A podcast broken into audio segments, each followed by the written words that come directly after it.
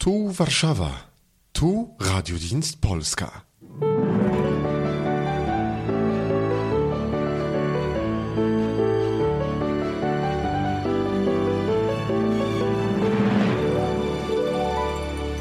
Guten Tag, meine Damen und Herren, und herzlich willkommen zu den Themen der Woche von Radiodienst Polska aus Warschau. Am Mikrofon begrüßen Sie Joachim Ciecierski und Janusz Titzner. Allahu Akbar und ein wunderschönes Assalamu alaikum, sehr geehrter Herr Ciecierski.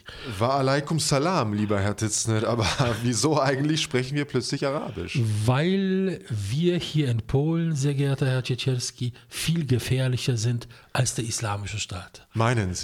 Ich meine nicht, ich weiß es. Ich lese die Berliner Zeitung. Schauen Sie, hier lesen Sie, lesen Sie selbst. Hier. Okay.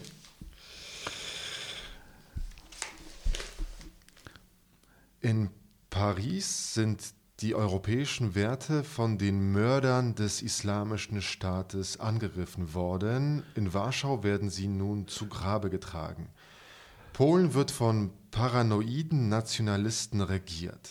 Von Polen droht Europa eine größere Gefahr als von der Mördertruppe des Islamischen Staates.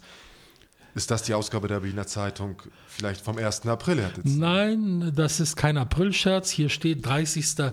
November 2015, sehen Sie selbst, ein ganz frischer Artikel aus der Berliner Zeitung. Und nun? Äh, ich glaube, wir haben ein Problem. Wieso? Äh, haben Sie nie gehört, dass Deutschland eine wehrhafte Demokratie sei? Ja, schon. Dort eine wehrhafte Demokratie, die jetzt in den Krieg gegen den islamischen Staat zieht. Und hier in Polen paranoide Nationalisten, gefährlicher als die Mördertruppe des islamischen Staates. Langsam dämmert es mir. Sie meinen, die Tornados der Luftwaffe, die nach Syrien fliegen, könnten einen kleinen Umweg über Polen machen? Würde sich anbieten.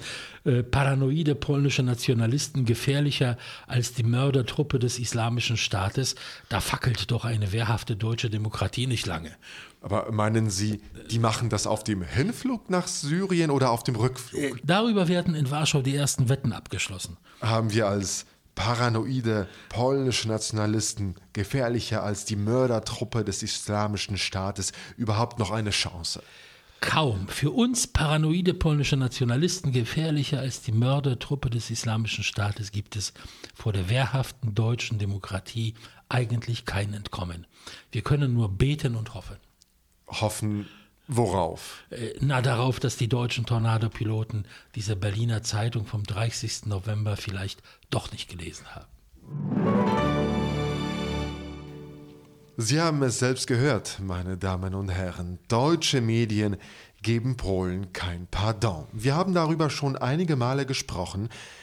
Was mir auffällt, ist, dass diese antipolnische Hysterie in einem krassen Gegensatz steht zu der Haltung der deutschen Politik, die sich bis jetzt weitestgehend zurückhält. Ja, das stimmt. Beobachter in Warschau haben das auch bemerkt. Es überwiegt die Meinung, dass wir es hier mit einer Rollenteilung zu tun haben. Böser Polizist, guter Polizist. Die deutschen Medien dreschen unbarmherzig auf Polen ein und die offiziellen Stellen schauen zu, verteilen sogar an die neue Regierung Komplimente, bekunden den Willen zur Zusammenarbeit äh, und beobachten, ob das Eindreschen der Medien Wirkung zeigt, äh, wie die neuen Regierenden in Warschau darauf reagieren, ob sie weich werden. Offiziellerseits lässt man sich in Berlin Zeit. Auf der offiziellen Ebene geht es bis jetzt eigentlich sehr friedlich zu. Staatspräsident Andrzej Dudas Besuch in Berlin und jetzt der von Außenminister Witold Waszczykowski verliefen ohne Zwischenfälle in einer guten Atmosphäre. Auch die kurze Begegnung zwischen Frau Merkel und der polnischen Ministerpräsidentin Beata Szydło am letzten Wochenende in Brüssel war sehr freundlich. Das stimmt und das hat mit der erwähnten Rollenteilung zu tun. Traurig ist, dass es in der weiten deutschen Medienlandschaft keine Zeitung, kein Rundfunk oder TV-Sender gibt, wo man etwas hinterfragt, die Argumente der beiden Konfliktparteien in Polen abwägt, versucht die Positionen aus einer kühlen Distanz zu schildern, das Wesen der Konflikte auch zu schildern. Nichts seit dem Wahlabend vom 25. Oktober, wie auf ein Kommando, wird immer hitziger, immer hysterischer, nur das geschildert, was ins dieses absolut groteske Schema von der aufkommenden Diktatur passt. Das ist wahr, Herr Titzner, aber wissen Sie, was mich optimistisch stimmt? Nein. Das sind die Leserkommentare im Internet unter solchen Artikeln. Nach meiner Einschätzung stimmen manchmal bis zu 70 Prozent der Leser mit den Berichten zu Polen nicht überein. Und das sind ja oft Hunderte von Zuschriften. Das habe ich auch bemerkt. Aus meiner Sicht ist das ein Beweis mehr dafür, wie unglaubwürdig die, die gleichgeschaltet wirkenden deutschen Medien bei der eigenen Bevölkerung inzwischen geworden sind. Das heißt, wir dürfen nicht pauschalisieren. Man muss leider verallgemeinern und sagen, die deutschen Medien. Aber man kann und darf auf keinen Fall sagen, die Deutschen, weil es unter ihnen, Gott sei Dank, sehr viele gibt, wie wir sehen, die sich ihren eigenen Verstand bewahrt haben und Propagandakampagnen, sei es in Sachen Ukraine, Immigranten, CO2-Ideologie, Viktor Orban oder jetzt Polen, einfach ablehnen. Lassen Sie uns äh, zu den Ereignissen der letzten sieben Tage in Polen übergehen. Fast alles drehte sich in dieser Woche um das Verfassungsgericht. Noch in der letzten Woche, am Mittwoch, dem 26. November, hat die regierende Mehrheit im Sejm in einer Entschließung die Wahl der fünf Richter, die noch äh, vom alten Parlament im Juni dieses Jahres vorgenommen wurde, für ungültig erklärt. In dieser Woche am Dienstag, dem 1. Dezember, hat der Sejm nach einer hitzigen Debatte fünf neue Richter gewählt und Staatspräsident Duda hat sie sofort danach, spätabends, vereidigt. Am Donnerstag, dem 3. Dezember, hat das Verfassungsgericht ein Urteil gefällt, demnach die Wahl der zwei im Juni auf Vorrat, nennen wir es so, Verfassungsrichter gegen die Verfassung verstoßen hat. Alles ziemlich verwirrend und das Einzige, wie mir scheint, was man davon im deutschsprachigen Raum entsprechend den Berichten der dortigen Medien versteht, ist, Kaczynski begeht ein Attentat auf die Unabhängigkeit des polnischen Verfassungsgerichts. Ja, es ist verwirrend und es wird mit dem Fortschreiten der Ereignisse zunehmend verwirrender. Deswegen auch auf die Gefahr hin, dass unsere äh, Stammhörer einiges davon schon mal gehört haben, sollten wir wohl wieder kurz wenigstens bei Adam und Eva anfangen, bevor wir auf die neuesten Ereignisse eingehen. Gut, das machen wir so. Die, der, das polnische Verfassungsgericht hat 15 Richter, die nur einmal für neun Jahre gewählt werden dürfen. Wie alle Verfassungsgerichte ist es zuständig für die Bewertung, ob ein Gesetz oder Teil eines Gesetzes, äh, das vom Parlament verabschiedet wurde, mit der Verfassung vereinbar ist. Äh, die Urteile des polnischen Verfassungsgerichts sind endgültig. Ein Gesetz muss geändert werden oder es darf nicht in Kraft treten, wenn die Richter befinden, es sei nicht verfassungskonform. Im Grunde ist damit das Verfassungsgericht eine dritte Parlamentskammer, steht über dem Parlament und über dem Staatspräsidenten und das verlangt wirklich sehr, sehr viel Verantwortung im Handeln von den Richtern.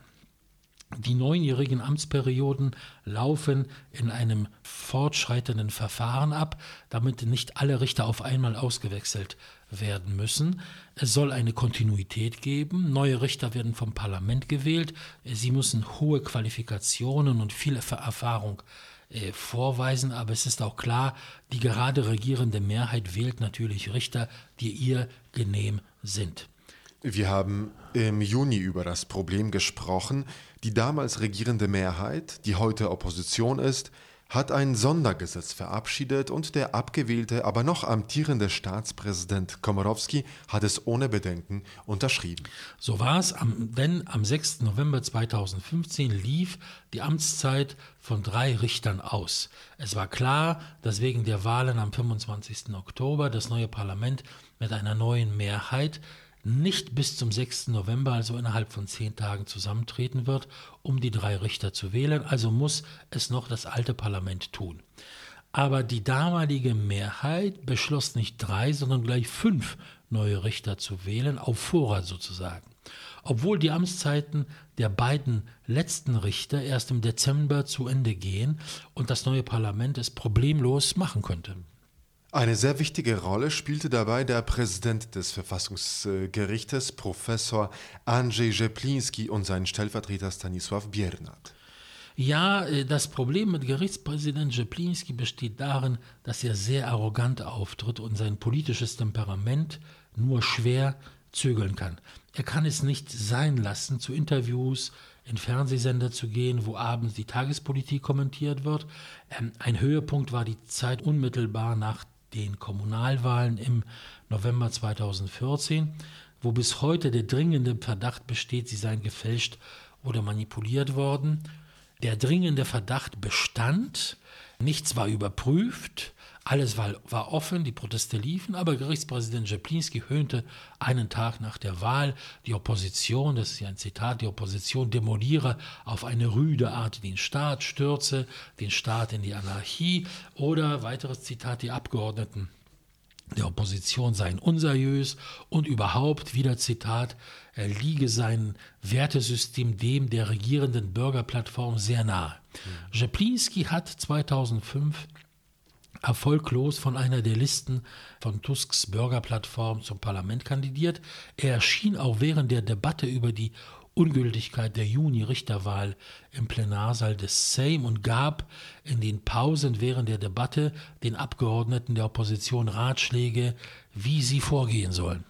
Ich frage mich, wie die Deutschen reagieren würden, wenn ihr Bundesverfassungsgerichtspräsident Andreas Voskuhle derartig agierte. Der auf diese Art unpolitische Gerichtspräsident Jeplinski hat mit seinem Stellvertreter Richter Biernat im Juni das Sondergesetz zur Wahl nicht nur von drei, sondern gleich von fünf Richtern vorbereitet, äh, war beratend tätig dabei und rechtfertigte äh, das Sondergesetz in den Ausschusssitzungen des Parlaments und vor dem Plenum des Senates sogar. Was wurde damit bezweckt? Die Bürgerplattform von Donald Tusk und Frau Kopacz hat acht Jahre lang regiert. Nach und nach die Richterämter mit ihren Kandidaten besetzt. Im Juni wusste man schon, Recht und Gerechtigkeit werde der Wahlsieger sein im Oktober und die im Dezember frei werdenden zwei Richterposten äh, werde die neue Mehrheit mit ihren natürlich mit ihren Kandidaten besetzen. Dem galt es vorzubeugen. Das galt zu verhindern, damit alle 15 Verfassungsrichter politisch von der Bürgerplattform abstammen. Unter den Bedingungen der Hysterie, die wir nach dem Wahlsieg der, äh, von Recht und Gerechtigkeit sehen, äh, Ende der Demokratie, Diktatur und so weiter, könnte ein so zusammengesetztes Verfassungsgericht praktisch alles blockieren. Na, als fiktives Beispiel. 500 Zloty, neues Kindergeld, ab dem zweiten Kind, verfassungswidrig, weil es das erste Kind benachteiligt und so weiter und so fort. Die Befürchtung war natürlich da. Am Donnerstag, dem 3. Dezember, hat das Verfassungsgericht entschieden, die unter anderem äh, von seinem eigenen Präsidenten Jeplinski im Juni forcierte und verabschiedete Wahl von zwei Verfassungsrichtern auf Vorrat verstieß gegen die Verfassung. Jeplinski und Bierdert haben sich aus der Verhandlung ausgeschlossen. Das muss man sich äh, vorstellen. Für einen Verfassungspräsidenten ist das eine Blamage ohne Gleichen. Seine eigenen Richter äh, urteilen, er hat an einer verfassungswidrigen Handlung teilgenommen. Aber Richter Jeplinski denkt nicht daran zurückzutreten. Er steht weiterhin an der Spitze des Kampfes um Demokratie in Polen gegen Diktatur und Nationalismus. Ja, es geht aber weiter. Die zwei auf Vorrat im Juni gewählten Richter sind out. Aber die drei übrigen, damals gewählten, wurden rechtens gewählt, sagte das Verfassungsgericht äh, im selben Urteil vom 3. Dezember. Kurz vorher aber hat der neue Sejm in einer Entschließung die ganze Juni-Richterwahlprozedur, die aufgrund eines Sondergesetzes stattfand, rückgängig gemacht und fünf neue Verfassungsrichter gewählt, alle waren Kandidaten von Recht und Gerechtigkeit. Staatspräsident Duda hat sie sofort vereidigt.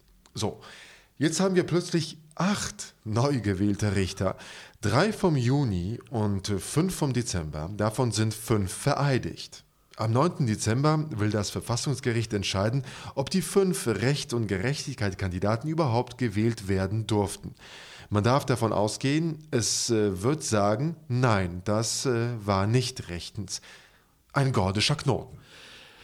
Die sauberste Lösung wäre meiner Meinung nach, aber auf mich hört ja keiner außer unseren Zuhörern und Ihnen, äh, äh, die drei Richter vom Juni gehen rein, die fünf von De vom Dezember bleiben draußen, zwei, die im Dezember gewählt werden sollten, werden gewählt.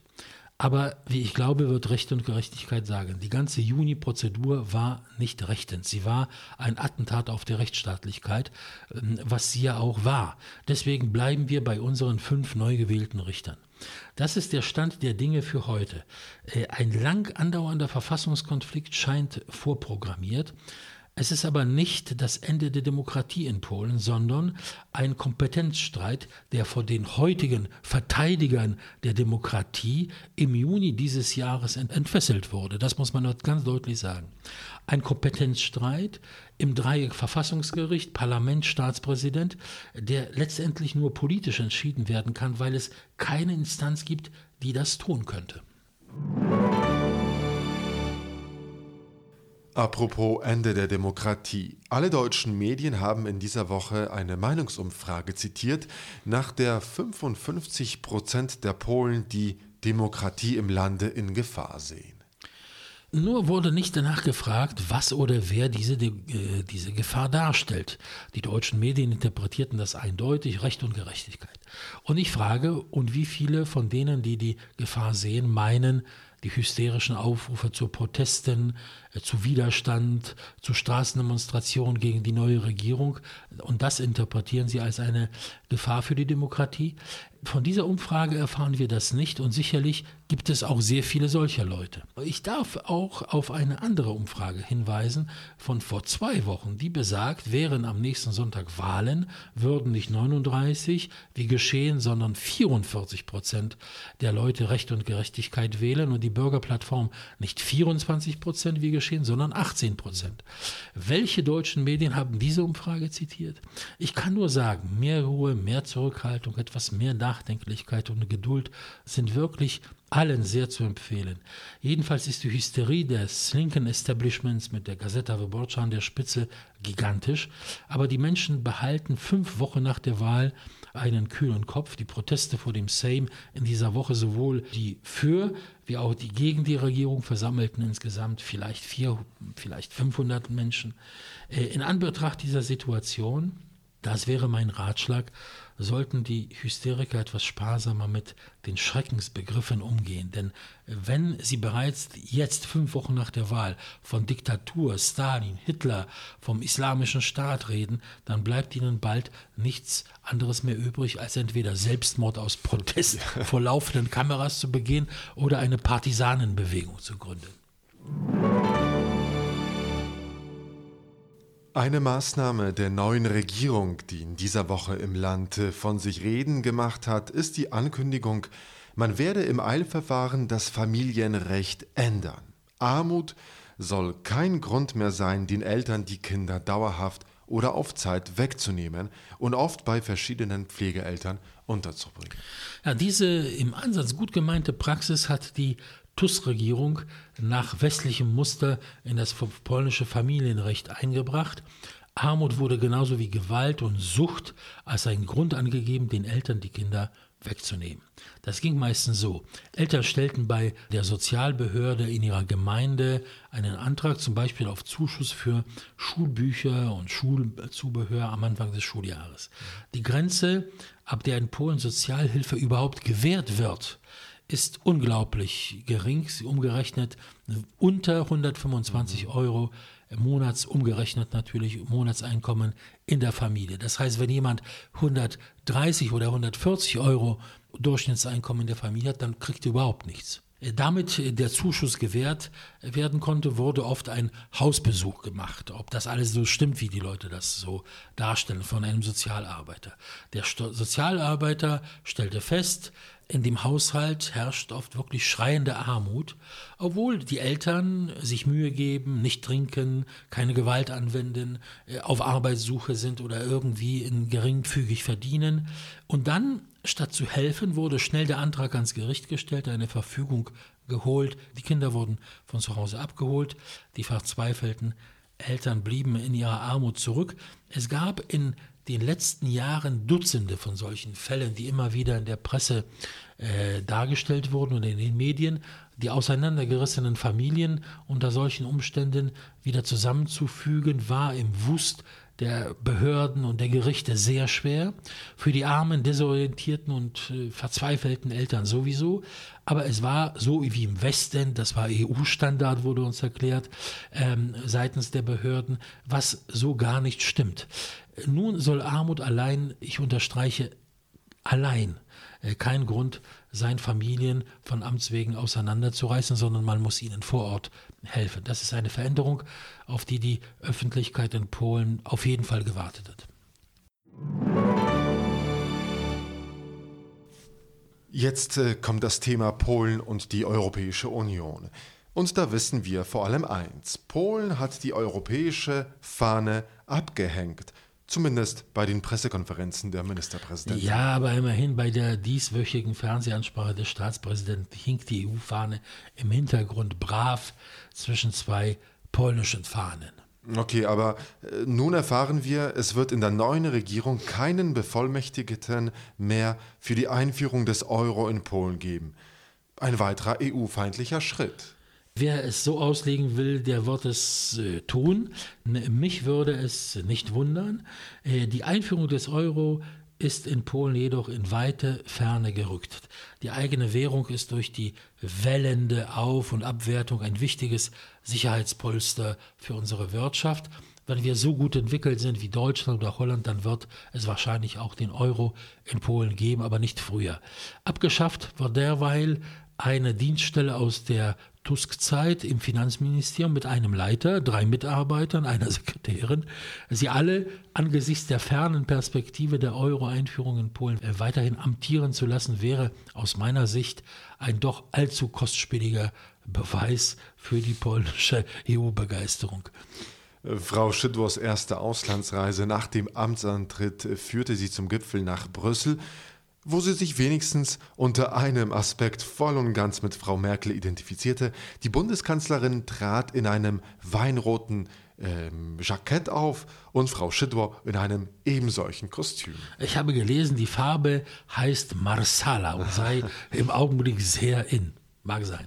Wie auch immer, es ging um die Immigranten und es wurde beschlossen, das Problem durch massive EU-Finanzierung außerhalb der EU in der Türkei vor allem zu lösen. Polen will sich entsprechend seinen Möglichkeiten selbstverständlich finanziell daran beteiligen. Ähm, und was sagen Sie, was sagt man in Polen dazu, dass der Europaratsvorsitzende Donald Tusk sich eindeutig gegen seine große politische Förderin Frau Merkel gewandt und statt der EU-weiten Umverteilung von immer mehr und mehr und mehr Immigranten die bessere Bewachung der EU-Außengrenzen gefordert hat.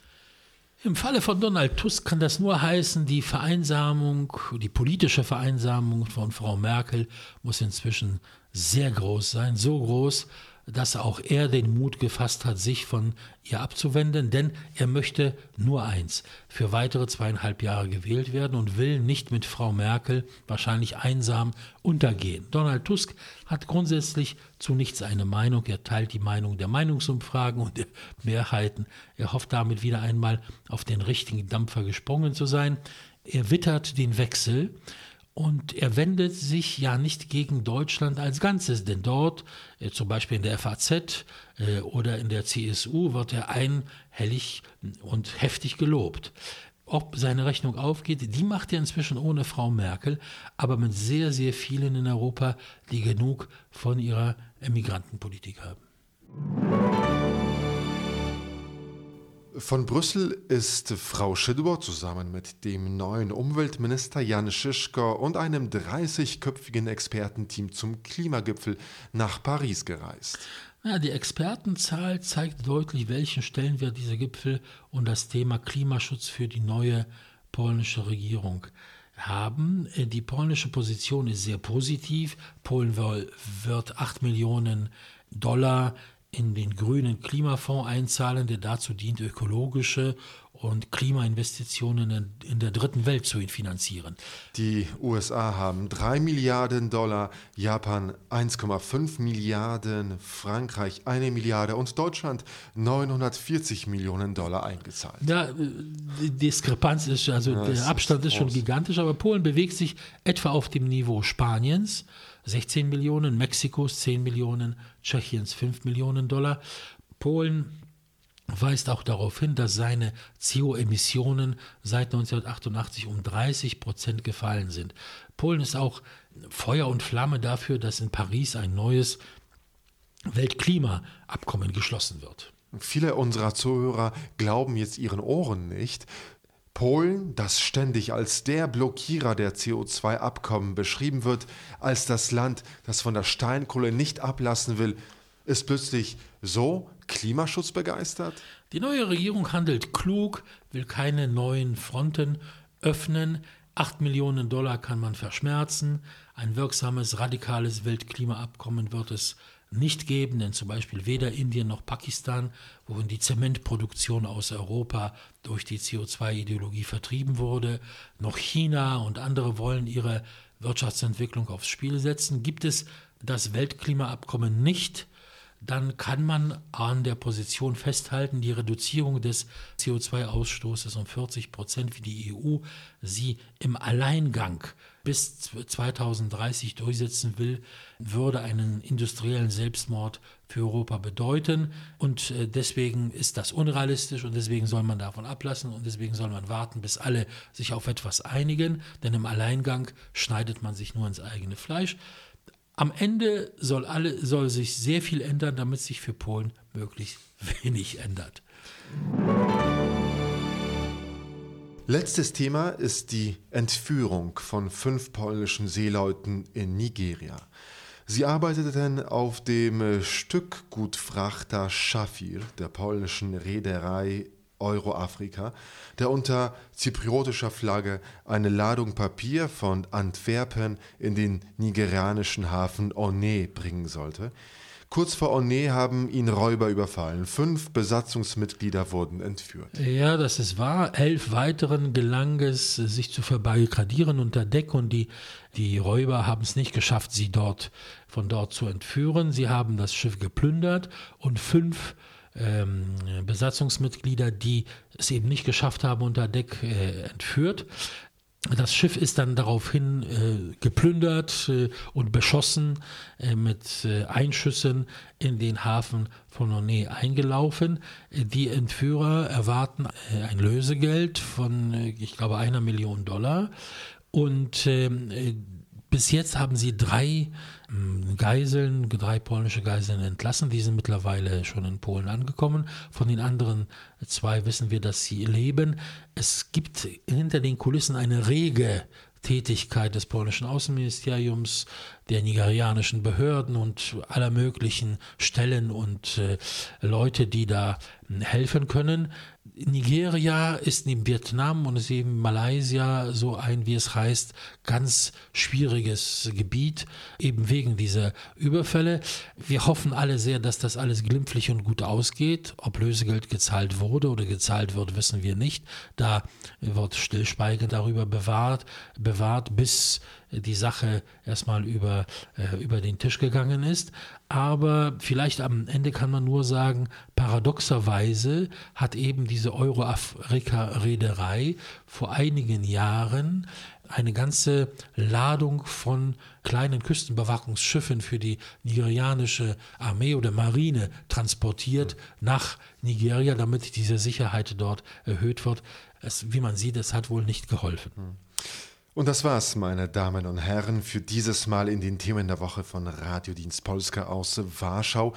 Die unter vielen Aspekten sehr interessante China-Reise von Staatspräsident Duda ja, haben wir auch dieses Mal nicht besprechen können. Sehr schade, aber es gab zu viele Ereignisse. Vielen Dank fürs Zuhören, sagen Ihnen Janusz Stützner und Joachim Ciecierski. Auf Wiederhören. Do usłyszenia.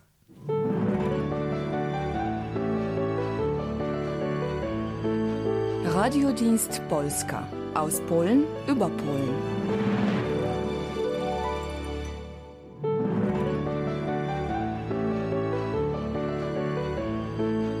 Radiodienst Polska aus Polen über Polen.